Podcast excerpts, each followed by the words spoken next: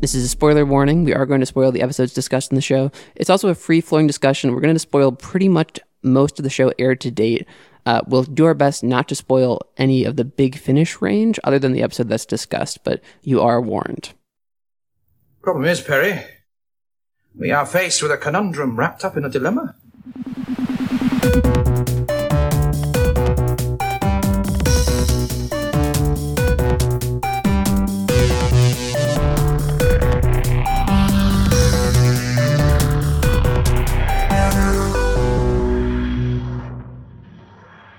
Hello and welcome to the Twin Dilemma, a Doctor Who fan podcast. Each episode, we watch one new Who and one classic and tell you indisputably, undoubtedly, viciously, which one is best. Those are the twins. That's the dilemma, and I'm your co-host Edward Grove. And I am Fenric Lamar. And today's theme, as I slyly alluded to earlier, is warrior race. When did you allude to it? I said vicious. Oh, you did, didn't you? You really did not catch on. You just tuned me out, don't you? I wait till the part where I get to say my name. That's your favorite part. It is. But no, it's warrior race because today we're talking about one of our favorite warrior races, the blacks. Ah, ah, wait, uh, um, Centaurans. Did I say it fast enough? Snip, snip, edit, edit. No, in fact, our classic episode this week is the Santaran experiment. The alien in the rocks. The machine captures us, takes us for torture. I got away. See? Those are burns, aren't they? Did the alien do that? Is that what you're saying? He killed Heath and Spleer. I got away. You understand? I think I'm beginning to. In this story written by Bob Baker and Dave Martin, the Doctor travels to a deserted future Earth, thousands of years in the future. But soon, he and his companions discover the supposedly empty planet has been turned into a testing site, preparing an alien force to invade all the remaining human colonies. All right, so Fenric Lamar, what do you think of the Centauran experiment? I find the Santaran experiment to be mildly boring. Yeah, I mean, I would probably say the same thing. I'd probably phrase it slightly on the other side of the coin, like mildly cool. sure. Let yeah, let's let's be nice to it. Uh, it, it's it's got its moments. and, and what I like about it is like It's two parts. it's well, I was gonna say it's unique, but by being two parts, that makes it or certainly contributes to its uniqueness, And it's not the worst episode we've watched, uh, not by a long shot. not by quite a long shot. It's very much hinging on you having just watched The Ark in Space. There's actually a bit of trivia related to that that will be uh, uh, mildly saucy. I'm not gonna oversell it. it's an odd story in a lot of ways. Like you can kind of like I almost feel bad for this story. Like the story feels slightly handicapped by itself. I can see that. It really feels like oh, they really only had so much to work with on this one. Yeah, I mean the set they just like went out into the Uh, countryside. what set? What, what do you, was there a set in this? I think that they made a paper mache boulder. I feel like I recall a ring of ball bearings at one point, and they were a bit moldy. Are you talking about the massive ball bearings? Yes. yeah, uh, those things are they teleport. supposedly yeah yeah it's a, a weird story in that uh you know right at the beginning the doctor just fades into existence sans tardis And then Sarah Jane comes in shortly after, dressed like a fisherman. dressed like a fisherman and we've got uh good old harry stumbling around harry at one point uh, just uh just falls the fuck down this cliff and uh i thought it would be really funny if he just died Do you not like Harry? Oh, actually, I, n- no, not really. But that wasn't why. I just thought the the story has like an odd kind of, particularly for the first half, this like weirdly unceremonious quality to it, where shit's just kind of happening in sequence without like one event necessarily causing the other, and it would be like the perfect elevated farcical quality to that if he just fell over and died. What a great way to take out a companion. yeah. Y- y- you said it's got sort of like a weird feeling to it. I want to ask you, does Tom Baker feel quite right to you in this story? Well, not really, but I think the reason is he has to be constantly squinting the entire time. because it's very apparent that like the wind was blowing on him really aggressively. when you think of Tom Baker, there's this like composed manic grin, you know, where Yeah. he's like on Valium or whatever. he's just kind of like standing there, wide eyed, like, "Oh yes, would you like a jelly, baby?" My brilliant Tom Baker impression that I'm renowned for. And in this, whenever he tries to kind of slip into that mode, he's like squinting really, really hard, and the wind is just blasting his hair around his face. And he's like, Ah, yes, I'm from Gallifrey. You can trust me. I don't know. I just felt like he was on antidepressants in this episode. like all of his emotions were like taken from, you know, he's usually like an 11 to like a 5. I don't well, I don't mean, know it's what it is. more like he's like a four. Ah, okay. I get what you're doing. no, I, I honestly think the wind played a big part in it because he he can't open his eyes wide. Well, I didn't notice the eyes, but uh, I, I'll, I'll take your word for it. Watch it again, man. He's Squinty McGee in this. Having said that, there's a fucking brilliant, hilarious fourth Doctor moment. It's right at the very end.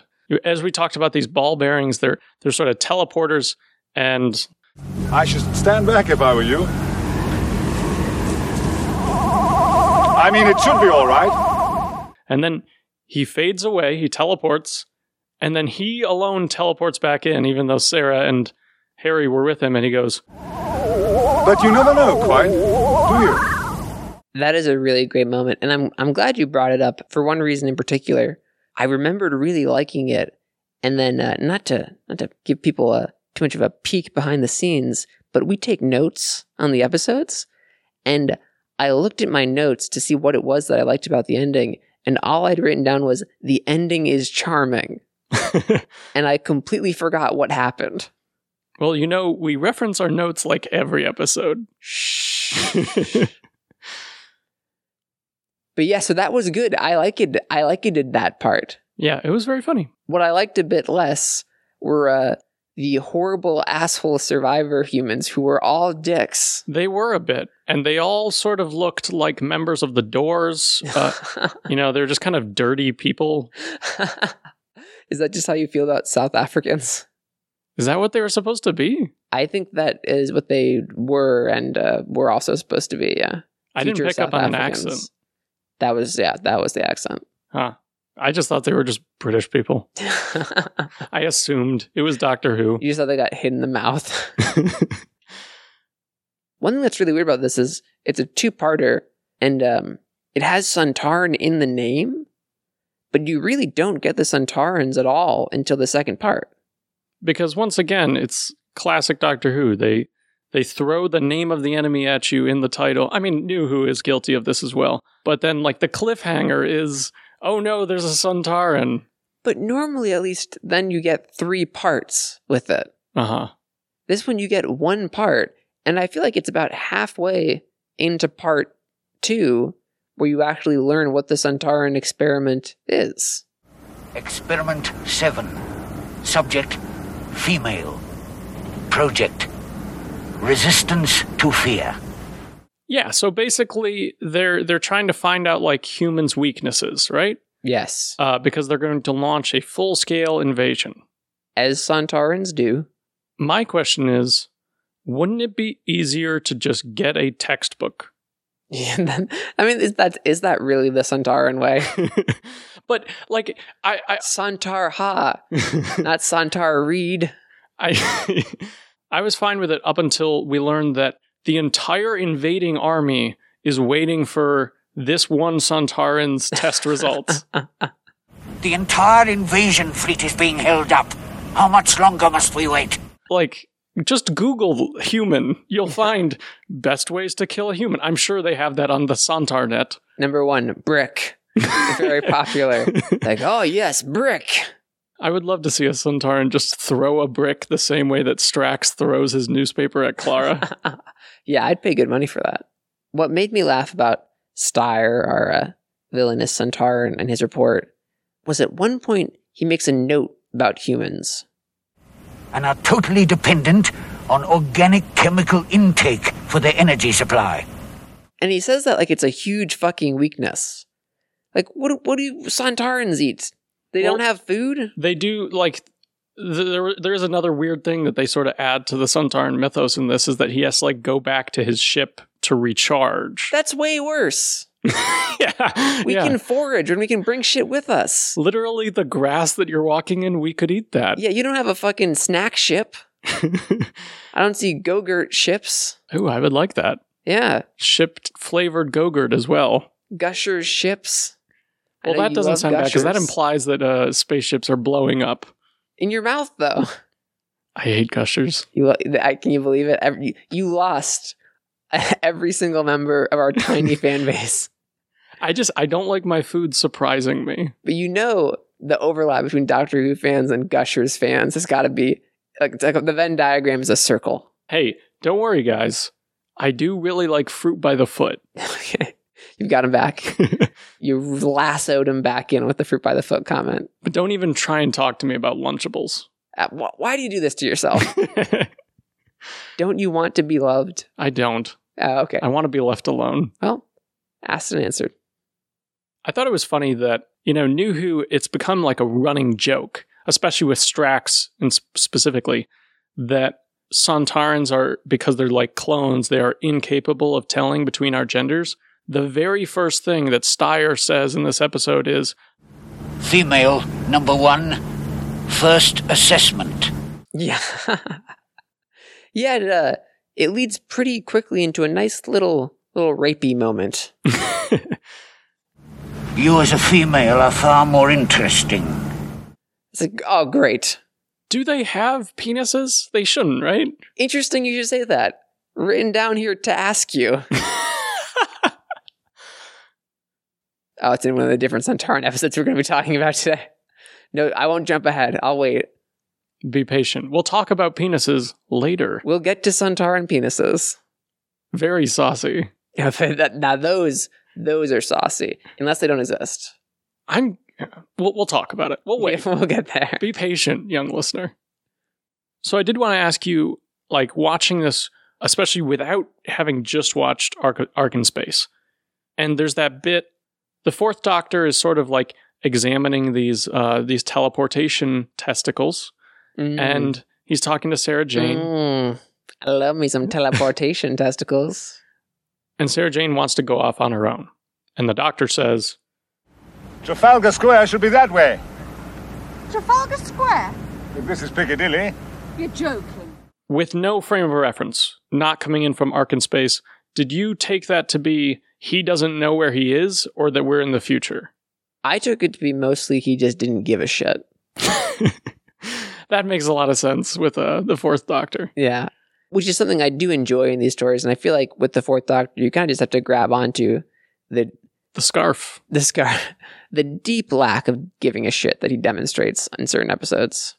Hey, clearly he gives a shit. He challenged a Suntaran to single combat in this episode. Yeah. Yeah. And it's kind of weird that he sort of beats his ass.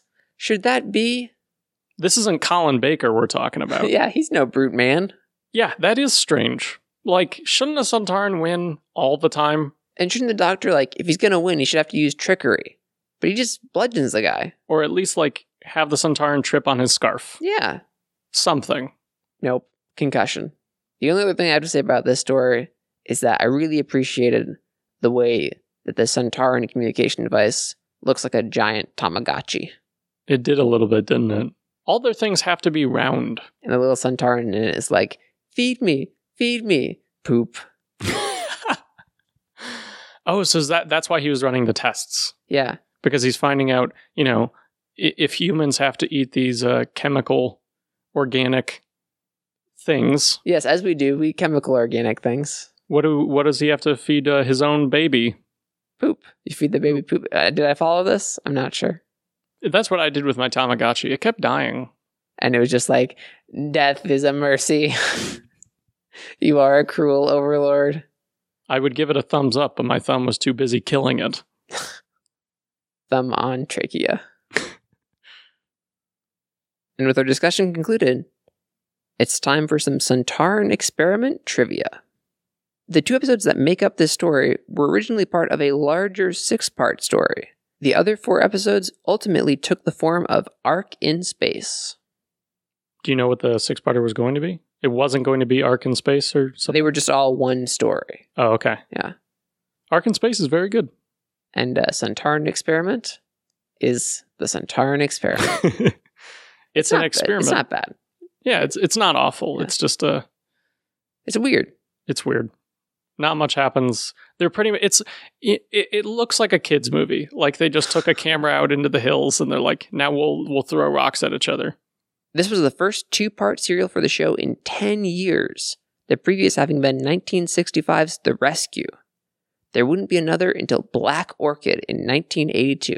Yeah, and you know, strangely, uh, th- that format usually lends itself to really interesting stories, but not so much this time. I guess when you hear about the development of it, it being broken off from a larger story is probably why it, it feels a bit like uh, mm, a little bit half formed. Just like a Centauran, yeah, yeah, his head does melt all weird at the end. which wasn't a cool little effect. I actually I do love that moment. Yeah, Love a nice goopy centauran head. This story is also noteworthy for being the second Doctor Who story ever shot entirely on location, the first being Spearhead from Space. what a great location! Outdoors. It looks like my backyard. that would be a nice backyard. Yeah, I mean, it would have to be a big backyard, which uh, led me to a question. It's supposed to be like ten thousand years in the future. What happened to anything? I know, right? Where does this fit into anything? Uh, let's just not raise those questions. Okay, move along. During the fight scene, Tom Baker fell and broke his collarbone. So maybe the Santaran did win. Fortunately, the doctor's signature scarf came in handy covering the neck brace he was forced to wear for the rest of filming. That's amazing. There's one shot in particular when I was watching it where I was like, why the fuck is. Why? Like, when did the fourth doctor get such mad gains? That- That's just what happens when he's about to get into a fight. He has to like go super Time Lord first. It is actually right before the fight. It's when he's like calling to Steyer and he's like, hey, little bitch, look at me. And he's just got like mega chest. Nice. I guess he is a brood man. Kevin Lindsay, who played Steyer, found the Santaran outfit heavy and cumbersome. This meant that, combined with Tom Baker's injury, in the final action sequences of the story, both characters are being played by stunt doubles. Perfect. It's so weird to have a stunt double for a character that's entirely in costume. Yep, and it was just uh, two uh, two random weirdos rolling around in the grass. Like I said, it's a kids movie. yeah. And now it's time for our entry from New Who this week. It's a two-parter: the Centauran stratagem and the Poison Sky. Dedicated to a life of warfare, a clone race grown in batches of millions with only one weakness. Santarans have no weakness. Oh, it's a good weakness. You're meant to be clever. Only an idiot would provoke him. No, but the Centaurans are fed by a probing vent in the back of their neck. That's their weak spot, which means they always have to face their enemies in battle. Isn't that brilliant? They can never turn their back. We stare into the face of death. Well, stare at this. While traveling with Donna, the 10th Doctor gets a call from his last companion, Martha, who's now working for UNIT as they investigate Atmos, a carbon emission solution and the brainchild of a teenage genius. But it turns out this unlikable little twerp is a bad guy and is working with the Suntarans on a plan to poison the Earth with noxious gases. Edward, what do you think of the Suntaran stratagem and the poison sky? I think this is a pretty darn enjoyable two-parter. I don't know what it is about this story, but like if you were to ask me, name the story that you think of when you think of perfect Doctor Who, Hmm. it's this one. This is wow. what I Yeah. It's not it's not even like a ten out of ten in That's my book. such it's, a bizarre thing to say. it's just like Who this would is say that? this is what I want Doctor Who to feel like. at I all don't even times. want to talk about the story now. I just want to talk about you and why you would say that. I, I honestly can't pinpoint what it is about this story Hmm. that makes me feel that way. But it's just And I say that as someone who really enjoys this story. But that's a really odd thing to say. like I really like uh, the really unlikable uh, villain Luke. Uh, I love bringing back a companion in a fun way and in a way that doesn't just feel bullshitty, like how Stephen Moffat would do it. Yet you did uh you did hit on two things I really wanted to talk about in your synopsis. Let's jump on them in the order that you brought them up. One is that this is sort of like a multi-companion special. it is a little bit. I mean, it literally is. Yeah. and I think it's really successful. You know, right off the bat, literally the, the line leading you in from the cold open. Doctor, it's Martha. And I'm bringing you back to Earth. And weirdly, I tend to forget she's in this story, even though her role in it is huge and there's literally two of her. and so whenever I go to rewatch it, that scene happens and I'm like, oh, fuck yeah. I think it's because she's Martha's only in it for like 10 minutes. Yeah. And then she gets replaced by like evil Martha, who's like Martha, but a little bit blander. Mhm. I thought you were going to say blacker, and I was like, that's weird. She's slightly more black. They sort of screwed up the, the pigment. She wears a hat backwards and uh, keeps talking about MC Doom. MC Escher. Yeah. Yeah.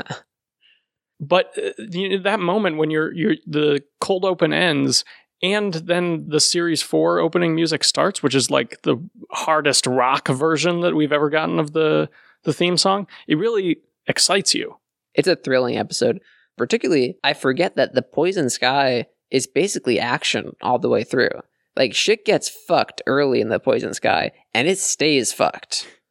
i mean it kind of starts with like the end of the Suntaran stratagem when they first start to release the gas and then suddenly Suntarans are just like blowing unit soldiers Yeah. away also just blowing unit soldiers well, you know, you've got to do it. You got a big ass head, you got to use it. there's a moment that I always forget about. You know, there's these two unit soldiers that we meet sort of early on, who, by the way, are fucking morons. Yes. They are irredeemable morons. You two, all personnel have been ordered to evacuate. The building's under unit control. This area is out of bounds. Excuse me, Sunshine? I think you'll find we're in charge.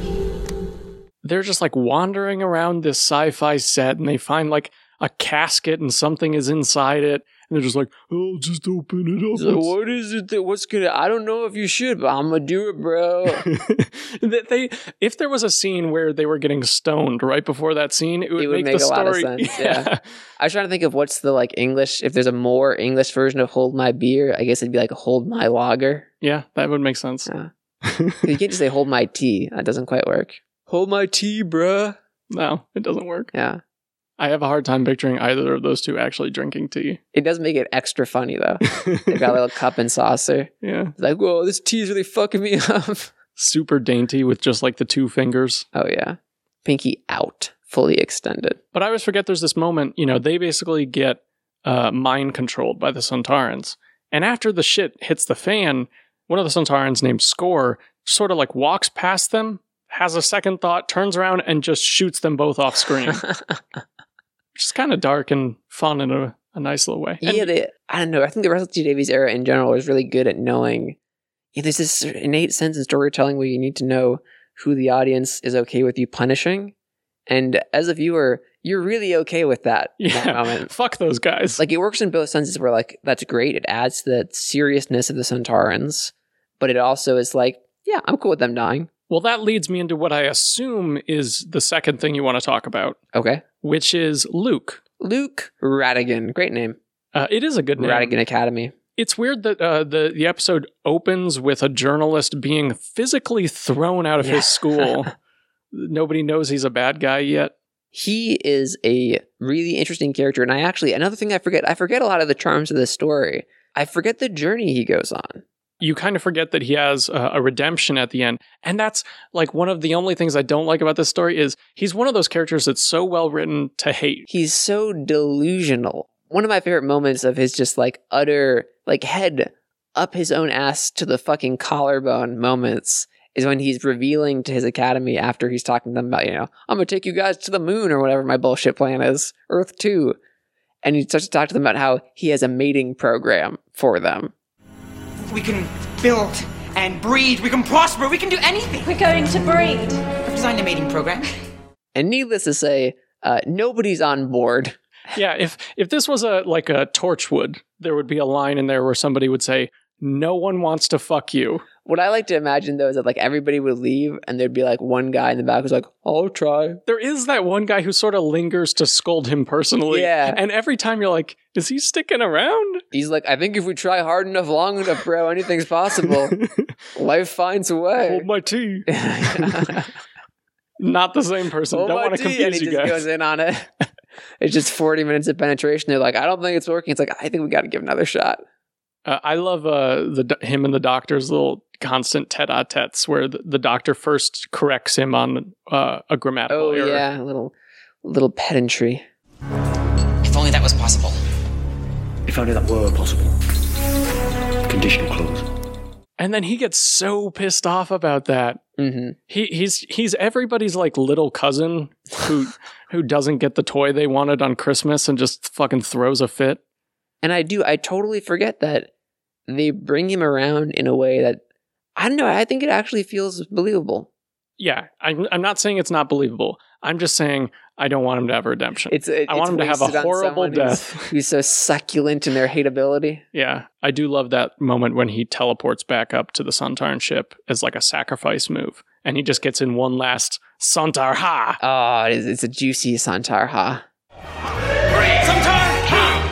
One. I, as far as I know, this story introduced Santar ha, Yeah, I believe that's true. and uh, it's very fun to to just yell for no reason. Yeah, like when you come. I do it all the time. Oh, it's the best. also, when I go to comedy shows, instead of just laughing, I go Santar ha. we should go to a comedy show and sit in the front row. And when somebody tells, like, these are just both in unison, go, Suntar Ha! And we have to do you know the arm thing where you're like punching your own Yeah. hand. Suntar Ha! I, I, I, was, I wrote down in my notes how funny it would be if the Jadoon and the Suntarans ever met. And it was just like a Chorantha Suntar Ha! It's like two sound makers exploding. The dialogue writes itself. yeah. So we've talked about some other interactions with the teleporter. We've got to talk about the moment I always think of when I think of this episode. And to me, it's probably the one thing that you could point out to be like, this is why this is the prototype for great Doctor Who. It's not only the iconic moment from the story, to me, this is the iconic moment from the 10th Doctor's run, arguably. The Doctor's got this device, it's a sort of MacGuffin machine. This is the atmosphere eliminator. Yeah, the atmosphere exploder, but leaves everyone okay. hmm Yeah, I always wonder about that. Like, uh, first of all, the gas is not just up in the It's air. science, science, science, okay. science reasons. I don't know if you noticed, but it's it's sort of pointy and it's got lights on it. So shut up. Fair enough. You know, they they give you the prompt. Why don't you just send the machine up there and just blow the fuck out of these Centaurans? And the doctor says, I've got to give them a choice. that much more so than what we got of the snippet of him in the Christmas invasion.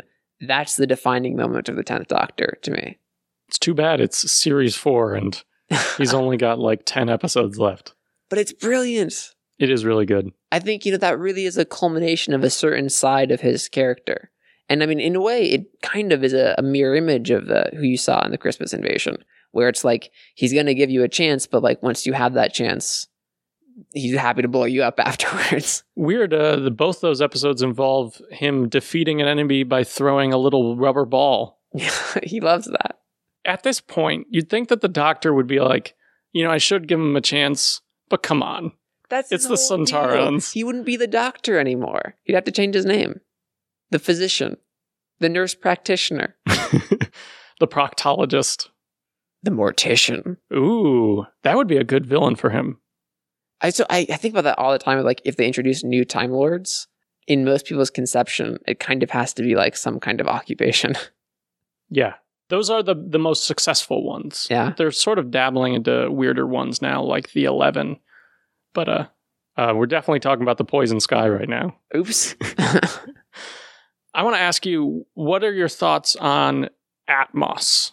so Atmos, I think if you really look at it through a lens that's not pumped, filled with I remember watching this when it came out, it's very dated. It is, yeah, the especially the the GPS nav systems. Yeah. There were a lot of different shows and even movies and stuff that all had that idea at the exact same time. And I think to give Doctor Who some credit, because of it being a TV show, it got to the idea quickly and it did it really well. So it's one of the best executions of that concept out there. But it feels a bit silly now, like, you know, people being afraid of something that's such a mundane part of your daily life. Like, who's afraid of Google Maps at this point? Yeah, but I think that that's kind of what's interesting about it is that it's a thing that we don't even think about. It's a Like- time capsule. I love that uh Donna apparently has had Atmos in her car this entire time she, she's been traveling with the doctor, but she never thought to bring it up with him because it is mundane. Nah, see, I don't think that works. That works at a certain for a certain lifespan in new technology, where you can be like, we're leaving ourselves open to being victimized by this. You know what I mean? And then Yeah. I, I, I don't think that really works with with mapping technology and sat navs as they call it in the UK anymore. Nobody cares. We're on to the next thing. We're on to the next paranoia craze.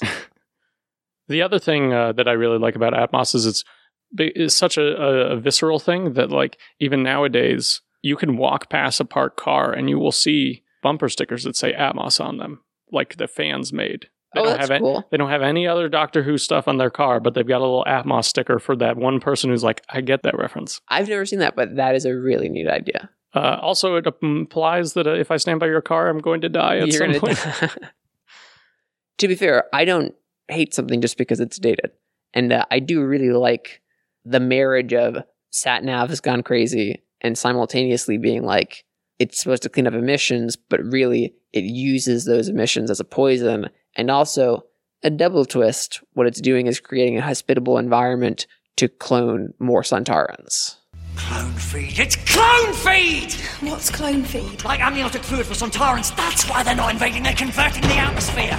I think that's really great, and it deals with the sort of core idea or, or core what could be a flaw with the premise, which is why are the Centaurans doing this? and it takes a long time before you get to that answer. Yeah, they leave you for a long time with just like like it's a funny moment where the doctor it just kind of basically calm them a bunch of shrimp dicks for using poison gas. Yeah, uh, he he he makes fun of them a lot in this episode. he rips them good. Uh, a lot of uh, short people jokes. Uh, I wonder, like, if there were any short, like a, a midget fan that was just like, "I'm done with the show." After I am this done episode." with Doctor Who now. or maybe they would say like, I'm done with Doctor Who now. right. That's what that's what midgets sound like. and they now all sound I'm like done Mickey with Mouse. the twin dilemma. you know, I've had it up to here. And they're like reaching up as high as they can.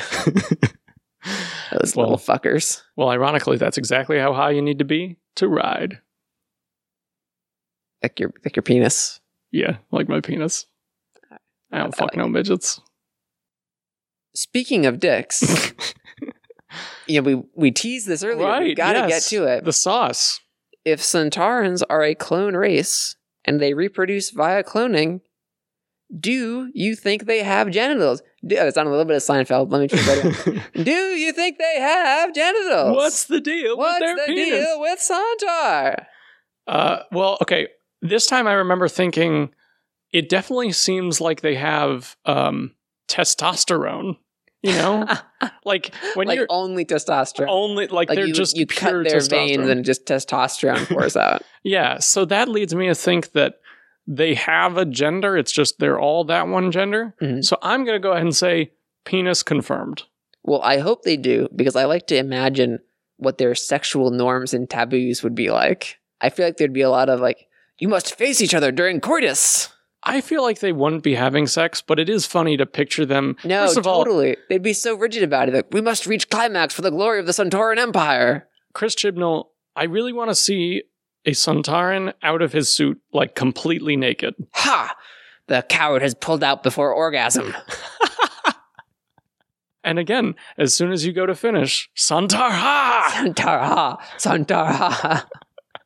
I like it, the, with the multiple repetitions. I'm just picturing each one as its own blast of cum. Explicit tag on iTunes. so, uh, yeah, Santarn's uh, fuck confirmed. You heard it here first, folks. Now that we've discussed the Santaran stratagem and the poison sky, it's time for some trivia. Helen Rayner, who wrote this story, was apparently so affected by the poor reviews of her last story, Daleks in Manhattan, she flat out refused to write for the show again, and Russell T Davies had to actually convince her not to pay attention to the reviews. Wow, I'm kind of amazed that's the same person. I know, right? To be fair to the reviewers, uh, the other episode she wrote sucked. It's a it's a big pile of doo doo. Yeah. It's a big pile of uh, Pig pig men. face doo doo. Dialogue in The Time Warrior described Suntarans as nasty, brutish, and short. However, this is the first time on screen where they were actually depicted as shorter than humans. I mean, in the Santaran experiment, he's taller than Tom Baker is. Yeah. You lose some of that um that magic the magic about the Santarans. And a little known fact about Tom Baker: he's eight foot seven, and his dick is nine foot three. I know that's uh that's why they had the scarf Because they wrap it around his neck and cover it with the scarf. yeah, it, if you took the scarf away, he's literally just got a penis wrapped multiple times around his neck. He's a maniac. This was the first story to feature New Who's rebranding of UNIT to Unified Intelligence Task Force instead of United Nations Intelligence Task Force. We have talked about this before, but this was actually at the request of the United Nations. Yeah, bunch of Centaurans, Oh, I bet they are. They're they're Centauran clones. dickless Centauran clones. So the Centaurans, they get dicks, but their clones just not worthy. No, just the UN ones. They had their dicks cut off. oh, okay. Because they're all UN nicks. Ah, okay, yeah, Come on, that one was pretty good. Russell T Davies said the Suntarans were, quote, always on his list to return when he created New Who. I believe that. It always felt like he had like a rule, like one new villain has to return every year. Yeah, which uh, I mean, in general, I like his attitude about that, and I think he picked good ones to return. During an interview with Jonathan Ross, Catherine Tate said that she had been filming with Suntarans for nearly two weeks before realizing there was an actor inside. she thought she thought that they quote ran on electricity. like how my good of a budget did th- she think that Doctor Who had? I mean, what does she think life is? I mean, it's got to be the ones with the helmets on, right? I hope that she was like putting out her cigarettes on him and stuff. She said that she was standing next to one and it took off its helmet or it took off whatever the the headpiece is and she saw the person underneath and she was literally scared and yelped. Speaking of the actors underneath, this was the first story to feature Dan Starkey, who would become famous for playing Strax as well as just about every Suntaran you have seen or heard since 2008.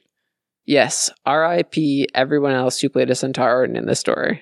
the other guy who plays like uh the general in this story, Commander or General Stahl, he's really good, and I think he's one of the Suntarans that appears in the Pandorica opens. Mm, But I think those are the only times he's shown up. he had one more glimmer. No idea that it was his last little bite of the cherry. That Suntaran cherry, testicles, bringing it all back to testicles. Now that we've discussed both of our stories this week, it's time to wage war. It's time for the dilemma. No, you have got to make a choice.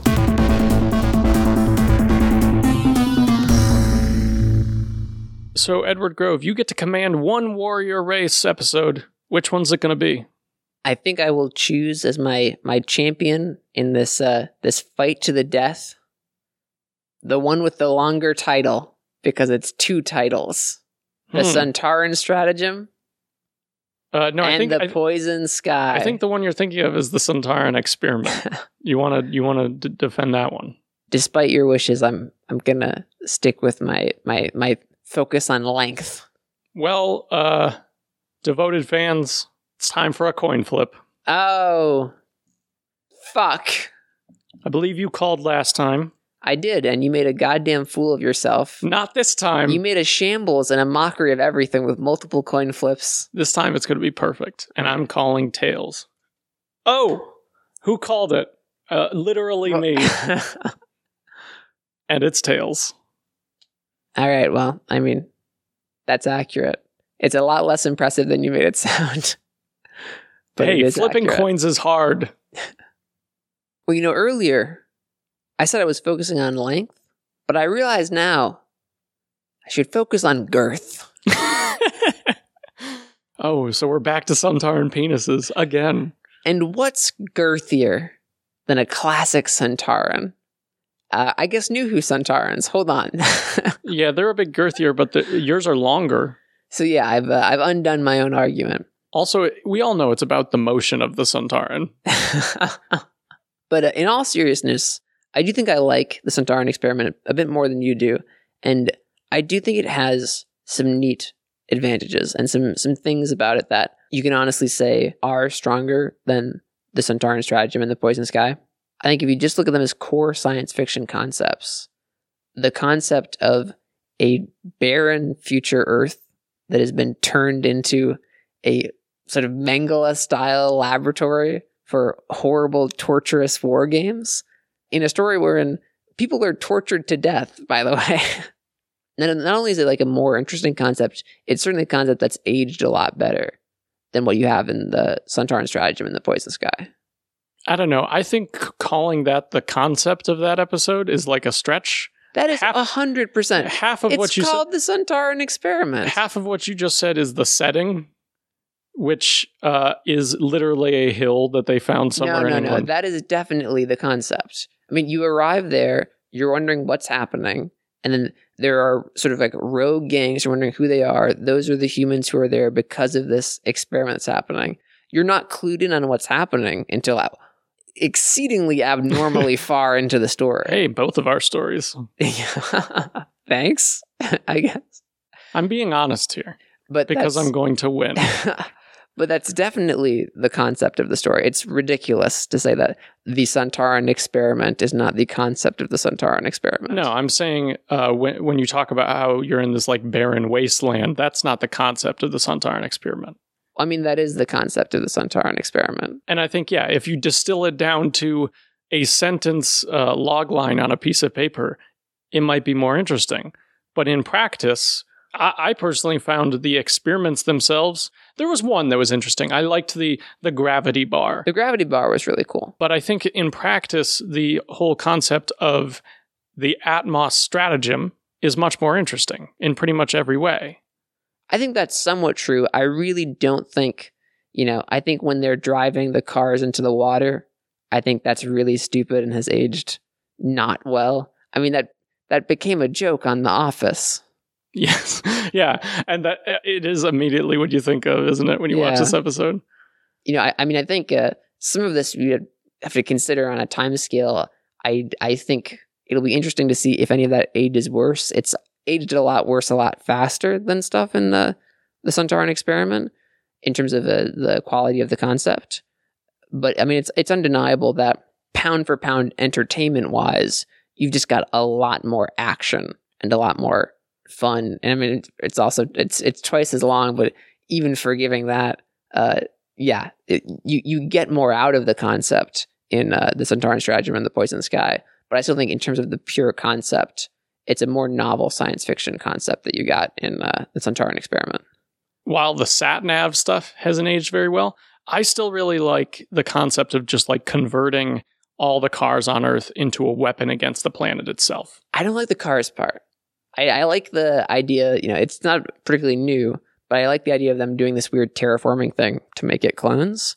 But the cars thing is hokey to me. No, it's it's fine. It's taking pre-existing machinery that's already being used by the planet and using it against the people who've made that machinery. It's so time stamped though. It's so corny and it's so about this very specific period of time when everybody was like, "Our cars are getting too smart. What are we gonna do?" And you know what we did? We had better gas mileage. That's what happened. but it, it, it's also very much an environmental message. Like it's not a strong one because it's, a basically saying terrible like environmental turn message. away from any. turn away from all the technology. uh, n- no, I, I I like that concept a lot. I like the idea that you know the weapon that is going to kill us is already amongst us. It's- but that's the thing is it's it's not bad, but it's it's silly techno paranoia. I mean, even great shows do it, but it crops up all the time where it's like, what what's the new thing? Okay, let's let's write a script about why that's gonna kill us. Well, I don't want to talk too much about this one idea, but I, I will, before we move on, say, a- as I pointed out, I don't really buy any of the concept in Santaran Experiment just because it doesn't make any sense. The entire army is waiting on this one guy's results of his tests. And it's like, just fucking use Santaran Google. Well, that part is silly, but I mean, you can do that with almost any Doctor Who plot. The Centauran stratagem doesn't make any sense and isn't actually consistent with any of the other stories about how Centaurans make clones or reproduce. Why are they converting Earth in this ridiculous way? They have all this teleport technology. Well, Why- they've- their technology has evolved since the last we've seen them. But I mean, obviously, uh, you look at how how their teleporters have evolved. They used to just be testicles they'd leave out in a field. But I mean, why would they go through all this trouble of converting Earth? Why wouldn't they just use an empty planet?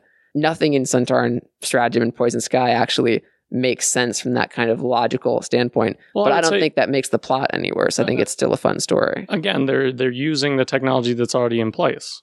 But you they- could you could e- you could. It's they, a huge did you see how pain quickly in the ass to use the technology that's in place, and it also wasn't in place. Did you see how quickly they they converted that planet? Do you not remember that Luke created Atmos? Yeah, but how long ago was that? We don't know because it's not in the episode. I know, but uh, it's, judging by the doctor's unknowledge of Atmos, it's got to be like a year ago. Okay, so this stuff you're inventing doesn't fix plot holes, but I'm saying plot holes aren't a significant problem in a show about time travel. All right, let's talk about characters in our stories. Okay.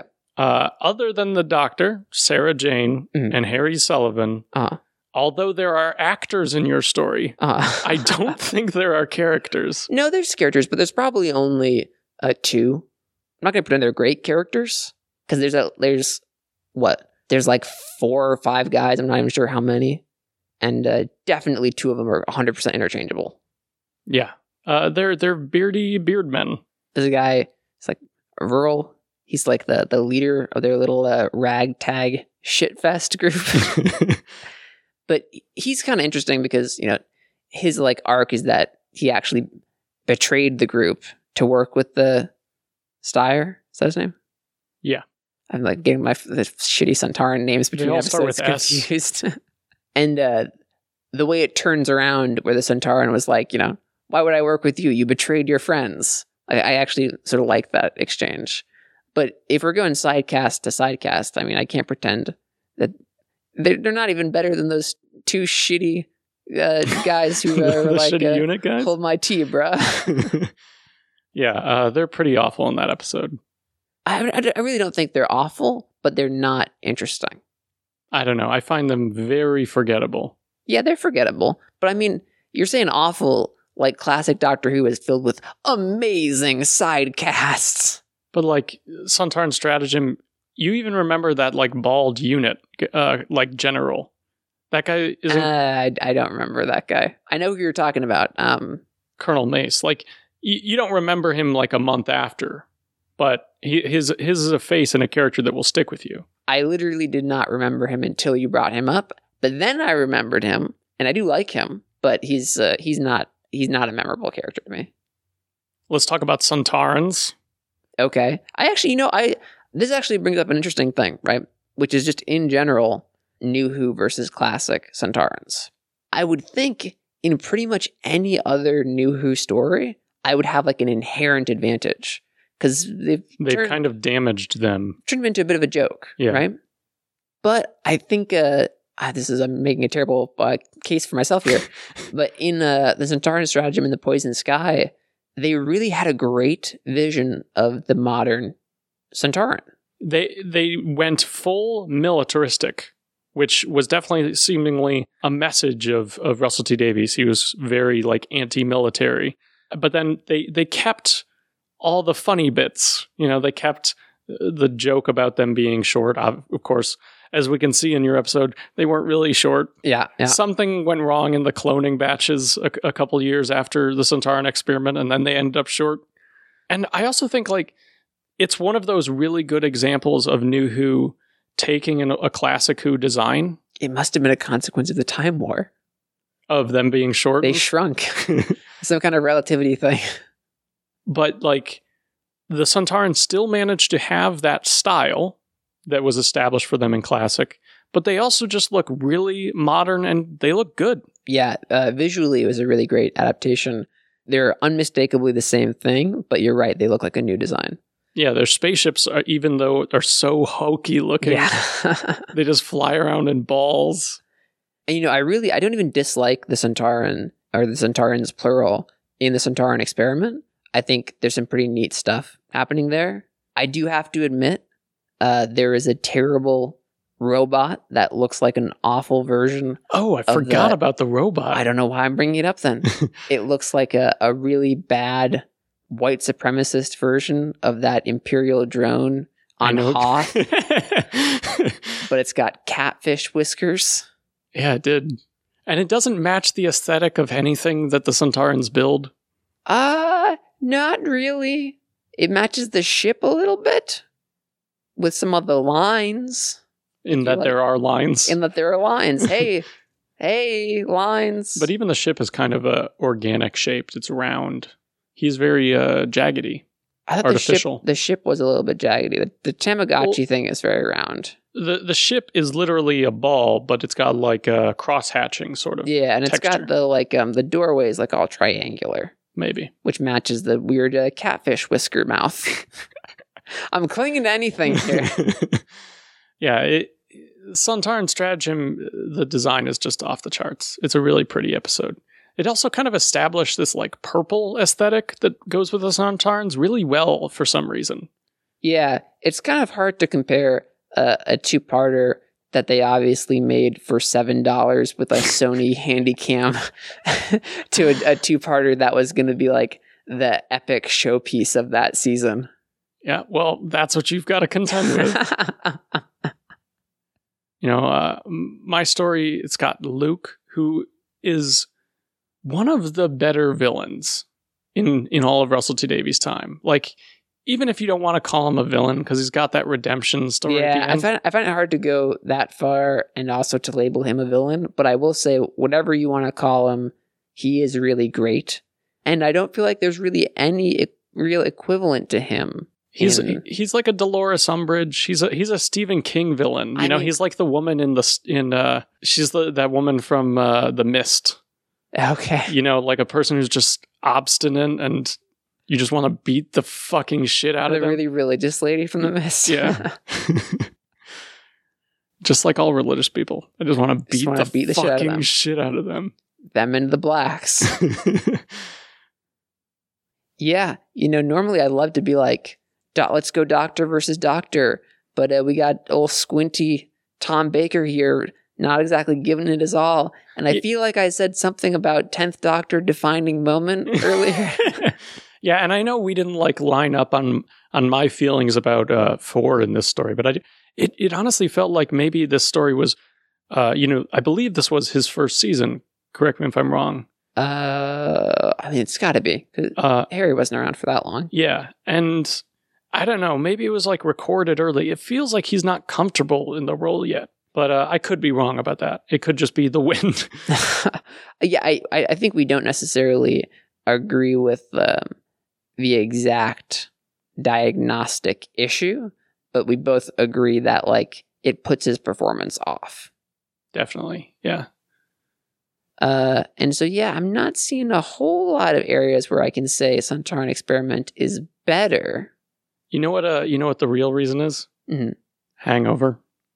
He was just on a really, really bad hangover. I thought you were saying I I was hungover and I was just like, is this an out? Can I just say yes and then do I get to win?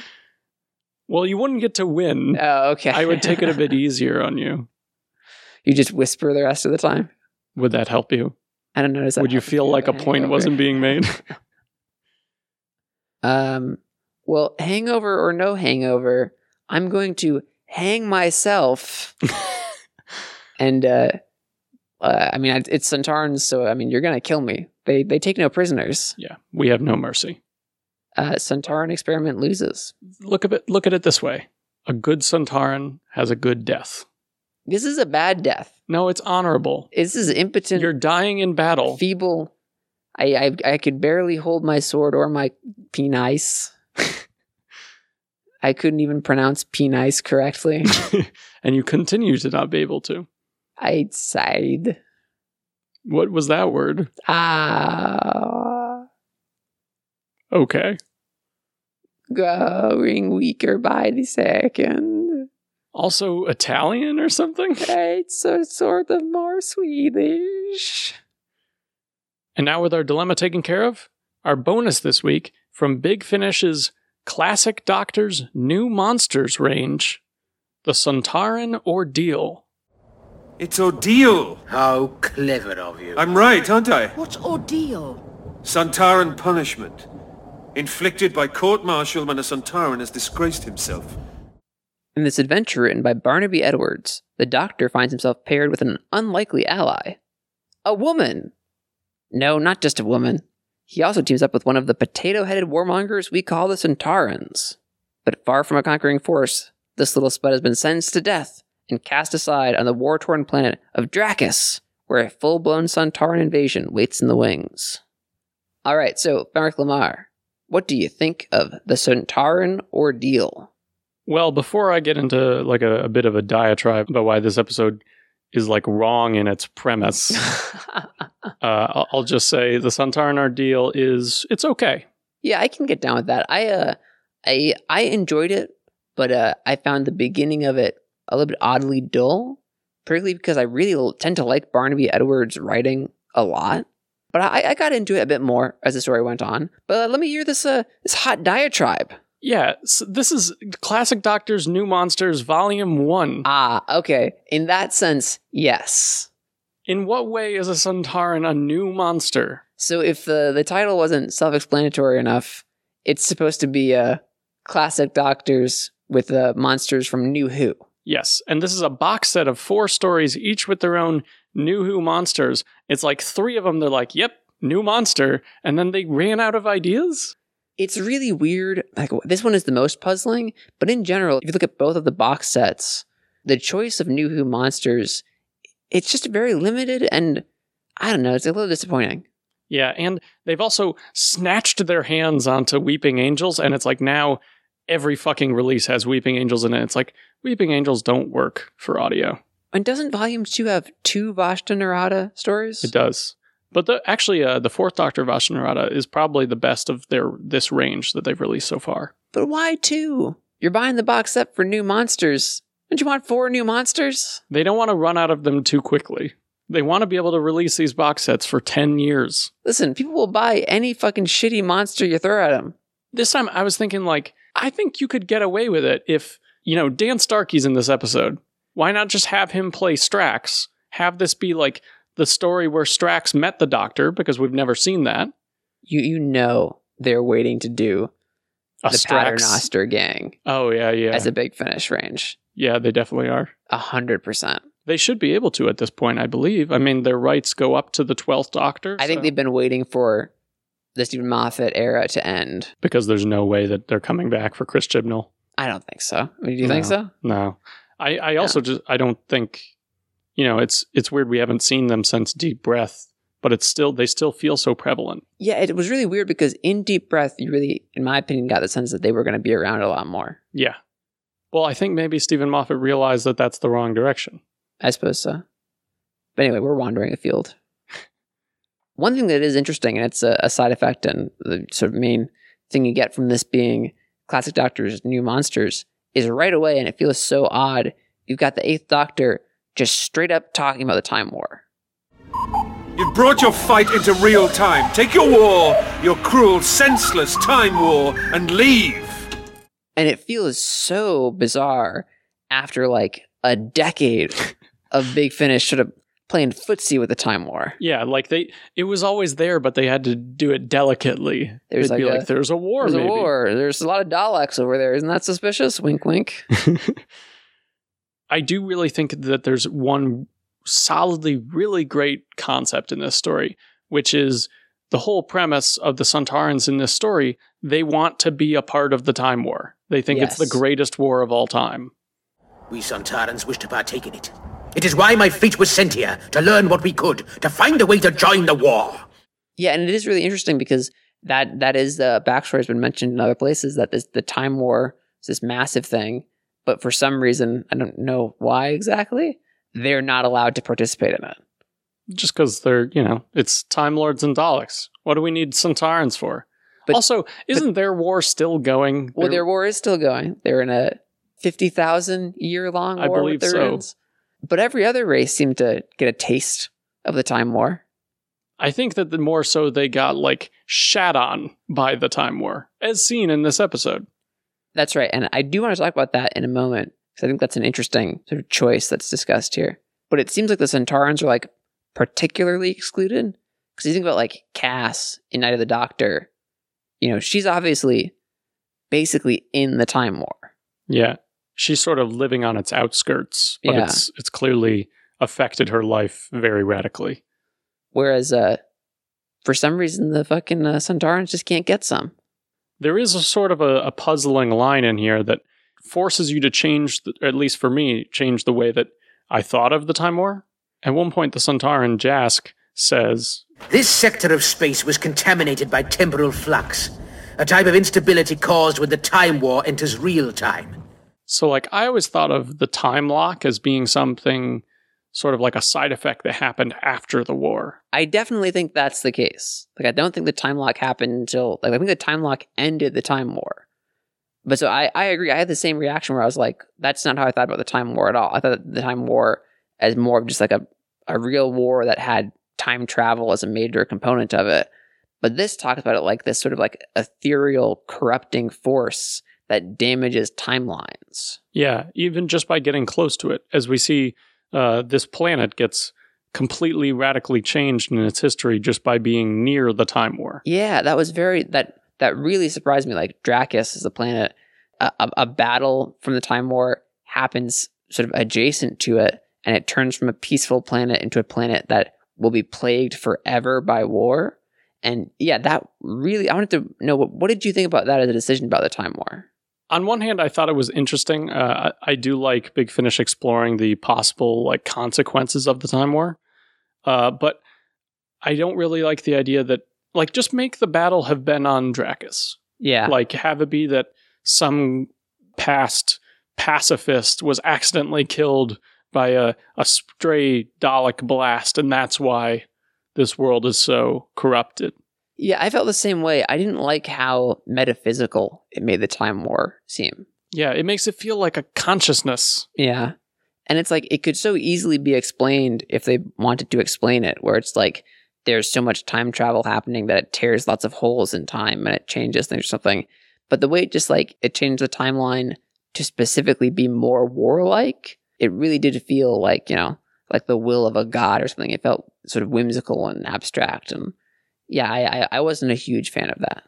There's another sort of new idea in this, uh, adding to the the Suntaran mythos, where they get the title from, which is ordeal. Yes. What do you think of ordeal? I love the Suntaran ordeal. You know, I, I think the idea that a, a shamed Suntaran is basically given a task that's like you're gonna die, uh, but if you don't, it's almost worse because now you're shamed and you survived it. yeah, it, it's it's really cool they become like guinea pigs. Yeah. They I, am just picturing like a bunch of like ordealed Santarans literally just being like loaded into a cannon and fired it at the enemy. I was just at a brick wall. Like we're we're testing the strength of this brick wall. we're testing it for weaknesses. Yeah. And it's that's a little bit ice warrior Yeah, I held a little bit too hard on the S. But yeah, it's like we needed to be rated three Centauran skulls it's sort of an interesting tone in this. I feel like in addition to having the uh, the quote unquote new Centaurans, they do take a couple extra steps to make it feel a bit more like a new Who story. Besides just obviously the uh, the sort of hour long format. There's one really simple touch. The Doctor runs into this hatch, and it's deadlocked. And I feel like deadlocked hatch isn't really that phrase. That was really something that started in sort of the RTD era. No, no, no! What? This hatch is deadlocked. The sonic screwdriver is on the other side. Sonic. My key. He meets up with this woman at the beginning of the story named Serana, who's uh, the paladin of her city of Aropolis. And it's like, I, I really like the concept that like there, there's like these city states, and each one has like a chosen champion that like represents their city. I just thought it was very strange that like we're meeting this warrior woman literally sinking into quicksand for seemingly not much reason at all. Oh, I was stupid. I should have been more careful. I take it you're not aware of what just happened. I fell into quicksand. That's what just happened. I'll be honest, I thought she really sucked as a character. I thought one of the worst moments for her was there was this really clear moment where I felt like they were trying to telegraph the idea that she was really valiant and you should really like her. Because they, they were telling you about her backstory and how she became the paladin. Why has Veropolis sent you to broker this peace? The elders called for volunteers. I was the only one. And it feels like they're just saying, look, she's like a protagonist. Like her. Like her. She's great. But then you never see her do anything like that in the story. And they go on to say, like, you know, why'd you do it? Oh, because I'm a mother. And it's like, okay, you abandoned your kids? Well, they're not abandoned. They're in a prison camp. But you know, it's like the presumably all the other mothers didn't do it because they thought they were going to die because it's a, a obvious death mission. I thought it was funny that the city that she's going to visit is called Borrowman. Like, what did Jack ever do to you? Another kind of cool thing about this story is that the, the the team ends up sort of being the Eighth Doctor, Serana, and Jask. Yeah, which is that is kind of a neat little dynamic. Yeah, and the way their dynamic evolves over time is that eventually you get to a point where every member of that team, or I guess except for the Doctor, they all want to kill every other member of the team for a reason or another, There's a lot of real or apparent betrayals happening. which really sets up some uh, some interesting uh, conversations. Absolutely. And I do really like the sort of twisty end where, you know, it looks like they're getting thrown into an incinerator, but really it's all part of Jask's scheme to get revenge against the general. Yeah, and I love that that whole storyline too of Jask just tr- like even though he has been shamed, his life, his career is over. He's still just like fighting for the honor of Suntarans. Yeah, and I, I think um like sometimes I feel like Suntarans should be a little bit more utilitarian than they are presented in this story. But I like the story with Jask. I like that depiction of Suntaran honor. And I think to me the first ten minutes I wasn't really grabbing onto it. But once the story gets going, I did enjoy it. I would agree it's not like a, a ten out of ten big finish, but it's not bad. There's some good action scenes. The only other thing I want to point out is that the uh, the general is named General Stank, and that sounds a lot like General Stink. And I wrote lol lol lol lol lol lol lol. I mean, stank is funny just by itself. Well, it's S T E N K. Oh, is it? Yeah. Stank. Stank. Lol lol lol lol lol lol lol La lol. la la la. Santar ha. Suntar lol lol lol. And with our discussion concluded, it's time for some Suntaran ordeal trivia. In this story, the Doctor claims to have studied sword fighting with Musashi. This may be a reference to real life Ronin Miyamoto Musashi from 17th century Japan, known for being a master swordsman and being undefeated in his record of 60 duels. And he's telling this to, to a Suntaran who would know this. I don't know, but he breaks his sword anyway. I guess Suntarans probably they've studied every warrior from every race. Doctor just loves name dropping. As likely discussed to some degree earlier, and it was, this is the only story from the classic Doctor's New Monsters range to feature what is actually a classic era monster. The Centaurans having first appeared opposite John Pertwee in The Time Warrior. The reason this isn't total bullshit is because the Centaurans presented in this story are from a new clone batch more similar to those seen in New Who. How are we supposed to know that? I mean, you can kind of tell with the way they act. You mean that it's Dan Starkey? It's Dan Starkey, and um, there's that other guy who even kind of sounds more like Stahl. Oh yeah, yeah, I know who you're talking about. But I wanted to ask you, like, can they really be New Who Suntarans without Strax? Without Strax. Without specific- Strax specifically? I mean, isn't he like he's basically the only New Who Suntaran? Well, I, I did like that they connected it a little bit more to uh, Suntaran stratagem by naming uh, him Jask the Foe Slayer in the same way that in Suntaran stratagem it's like Stall the Undefeated. Is that not just an, an all Suntarans thing? They have names like that. I don't think so. I don't remember that ever happening in a classic story. Jask mentions having been a member of the Ninth Suntaran Battle Fleet, a fleet introduced to us in the story, the Two Doctors. Ooh, Yeah, uh, love that episode. the best fleet of all. We'll talk about it someday. Weirdly, in the end of time, the Tenth Doctor also briefly clashes with a Centauran who shares the name Jask. Kudos to you if you remember that a Centauran appears in that story, and if you remember that his name is Jask, then I think you've probably crossed a line and should seek counseling. I don't even remember a Suntaran in that story. Me neither. I believe it's like a tiny little cameo, and he hits him on the probic vent, and he uh, falls over. And the end. Okay, I can't even imagine where that would be. Who cares? Good question. Working titles for this story included "Ordeal of the Centaurans." You know, I like it more. Uh, I'm I just made that one up. Oh, Uh, I assume they probably considered it, don't you think? It, it's probably true. Yeah, Also, uh, Santarin, comma, ordeal, Centauran the of ordeal. Ordeal Santarin the of? Great candidates. And so that brings us to the end of this week's installment of the Twin Dilemma. This week, I, I think it was the Santarin experiment one. Is that right? I don't think that's correct. Ah, I, I feel like you were beaten in battle and you are now shamed. That's, you know and what?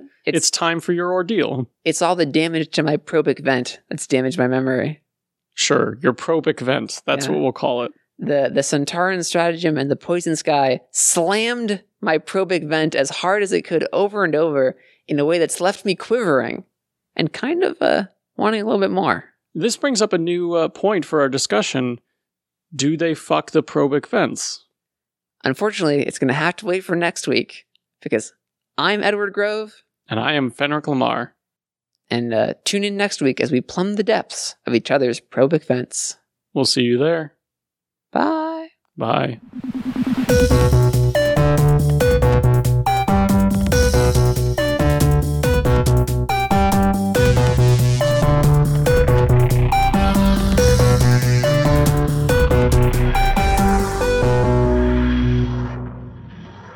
Join us next week when our theme is Timey Wimey. Small finish. We love dumb shit.